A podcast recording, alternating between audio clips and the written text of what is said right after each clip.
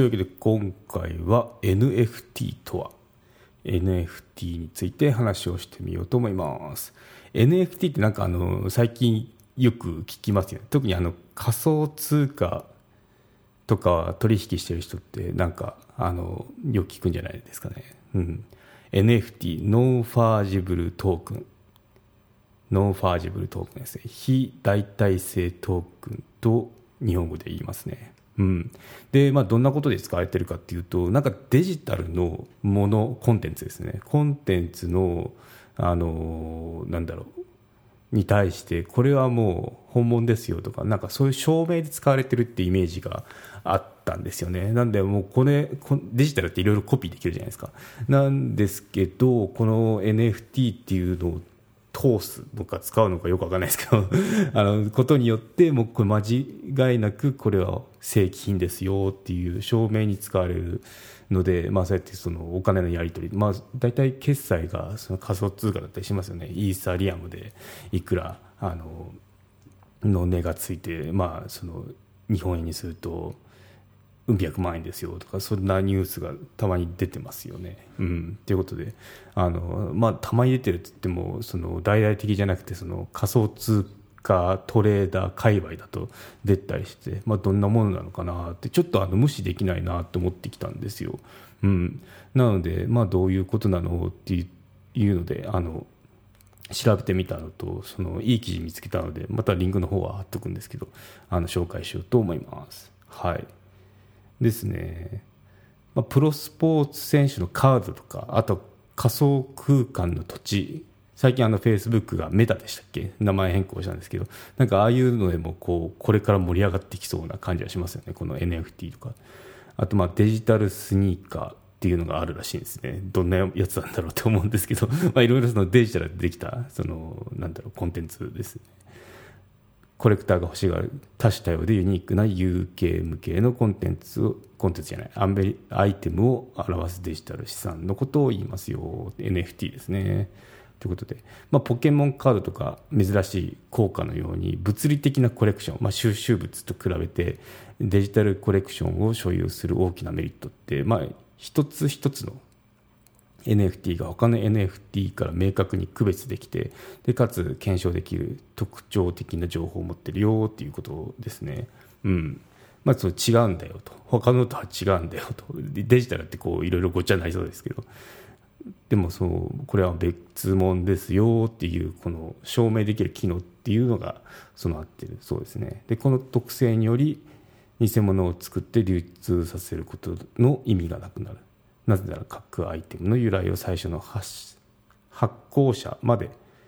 発行者とか作り手ですね作り手まで遡ることができるようになったからであるということで、まあ、私が何かそのデジタルコンテンツ作った時、まあ、この、あのー、音声ファイルもそうかもしれませんね。やろうと思えば音声ファイル で, で作り手って私になるんですよね。でこれを例えばこの音声ファイルを、あのーまあ、オークションなのかなこの エヌエフティー として出したとしたときに、まあ、私のファンがどれほどのお金払うか分かんないですけどまあ欲しいという人がいたときにあのこれはこの音声ファイルって本当にそのヒロさんが作ったのっていうのを、まあ、証明できるその情報が付加されたら間違いないわけですよね。なんで安心してそのお金を払えるっていうことで、うん、なんかそういった感覚的に言うとそうですね、まあ、感覚っていうかまあ実際にそうなんでしょうけどね、はい、ということで エヌエフティー の特徴いってみようと思います、うん、一般的な暗号資産仮想通貨とは異なり エヌエフティー は他の エヌエフティー と直接交換することはできないですよということで、うん、同じプラットフォーム同じで同じゲームさらに同じアイテムでも全く同じ エヌエフティー は存在しませんよということですね、うん転売禁止の仕組みが組み込まれたコンサートチケットなんかを考えてみてほしいんですけど、まあ、各チケットってあの購入者の名前とかあと日付とか会場とかありますよね、まあ、エックスジャパン の幕張の何日の何時からのコンサートっていう風な感じで、うん、あの私も エックスジャパン 来た時あの幕張に見に行きましたけどね、はい、それはちょっと置いといて、はい、で エヌエフティー のほとんどはふたつのイーサリアム企画、まあ、イーサリアムってあの仮想通貨でも有名なんですけど、まあ、企画なんですよねの イーアールシー ななにいちイーアールシーいちいちごーごー っていうものですかねっていうのがあって、まあ、どちらかを使って作られていますよってことで、よくイーサリアムってあの、まあ、パソコンで言うとなんだっけな、よく iPhone, iPhone の iOS とあと Google の Android と例えられたりしますよね。 Android っていろんなそのメーカーがベースとして使って、まあ、オーエス のっけてってやってるじゃないですか。まあ一方 iPhone っていうのはその Apple 社のそのハードでで Apple 社の オーエス じゃないですか。なんでこういうことで汎用性の面でこうよく言われたりしますよねっていうことで、そのまあ Android 版そのがイーサリアムって例えられたりするのをよく聞きますね。はい。イーサリアム規格はソフトウェア開発者が エヌエフティー を簡単に作成し、取引所やメタマスクっていうのがあるんですね。マイイーサーウォレットのようなウォレットなどと多換性を維持するためにイーサリアムブロックチェーン上の規格ですよってことで、まあなんかまあそのイーサリアムの規格作って使ってやってんだなって感じですね。はい。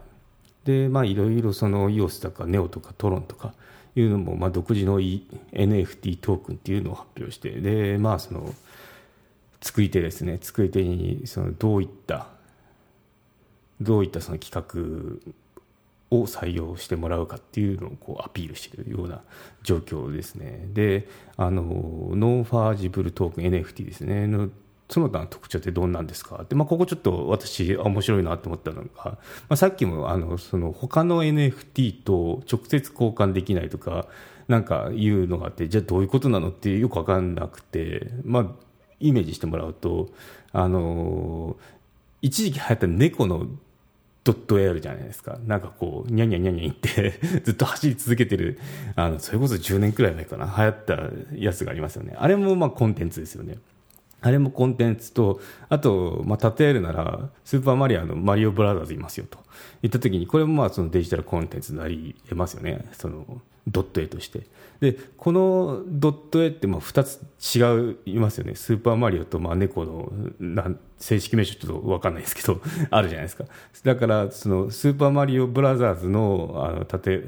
えばっていうかあの、ゲームの中には猫って出てこないですよね、そういう感じでこう、一緒にはできないよってことが、総合運用不可能っていう特徴があるらしいですね。うん、なんで、まあ、その世界観っていうのは保たれるっていうところですね。まあ、面白いと思うんですけどね、スーパーマリオブラザーズに可愛い猫出てほしいなって思うんですけど、まあ、そういうことはできないよっていうなんかこうルールがあるみたいですね。はい、で今度は分割不可能ですね。 エヌエフティー やビットコインの、まあ、サトシっていうのが単位であるらしいですね。単位だといくらだろう、 れいてんゼロ がいっこにこさんこよんこごころっこななこかな、 れいてんゼロなな のいちビットコインイコールいちサトシらしいですねそんな単位があるんだっていうふうに思ったんですけど、まあ、その分割こんなふうには分けられないよってことで、一つの完全なアイテムとして存在しますよってことで、ね、さ例えばあの先ほどの猫ちゃんの絵猫ちゃんの絵を、まあ、よんぶん割でこうバラバラにするっていうことはできなくて、もう猫ちゃんの絵であのなんていうの動かしていかなきゃいけないよっていうような話ですよね。はい、うん、で破壊不可能ですよってことで、全ての、ね、エヌエフティー データはスマートコントラクトを介してブロックチェーン上に保存されますよということで、でそれぞれのトークンっていうのは破壊したり削除したりあの複製もできないですね。複製することもできないということですね。はい、でトークンの所有者も変更できませんよということで、 エヌエフティー を作成した会社だけではなくゲーマーやコレクターが実際に エヌエフティー を所有していることを意味するよということですね。うん、なんで所有者って書き換えられないよってことを言ってますね。うん、なんでそうでここの記事で面白いなっていうか、まあ、そうだよねと思ったのが iTunes ストアあるじゃないですか。まあ、音楽買うっていうことでもうすっかり定着したかなっていうんですけど、あれ買ってないんですよね。あのユーザーって購入した音楽を所有してんじゃなくて聴くためのライセンスを買ってるっていう位置づけなんですよね。なんであの一時期 Amazon の Kindle で話題になったんですけど、なんかあの自分が一生懸命 Kindle の本を購入したのがあのヨーロッパかどっかの人で国またいでなんかこういろいろうろちょろしてるうちにこの人怪しいなと思って剥奪されたっていうのがニュース出てて、でその時にその買った所有じゃなくてその見る権利なんで、まあ、その権利っていうマネジク有料チャンネルのご案内をいたします。有料版チャンネルマネジクプレミアムを Apple Podcast で配信中。有料会員はエピソードの前編を聞くことができます。また有料会員のみのエピソードを用意しております。ご登録して応援いただけると励みになりますので、どうぞよろしくお願いいたします。